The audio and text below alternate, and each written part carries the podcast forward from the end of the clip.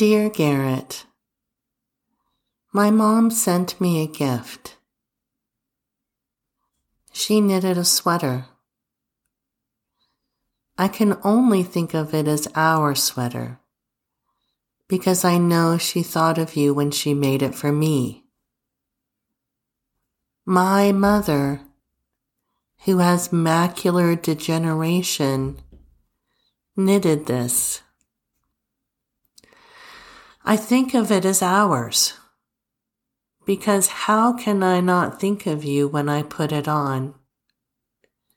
And how can you not be here when I wear it? Here is what she said on the card that she sent. I started your jacket in April. It has flaws, tears, and lots of love. She knitted her grief for you into this sweater, and for me.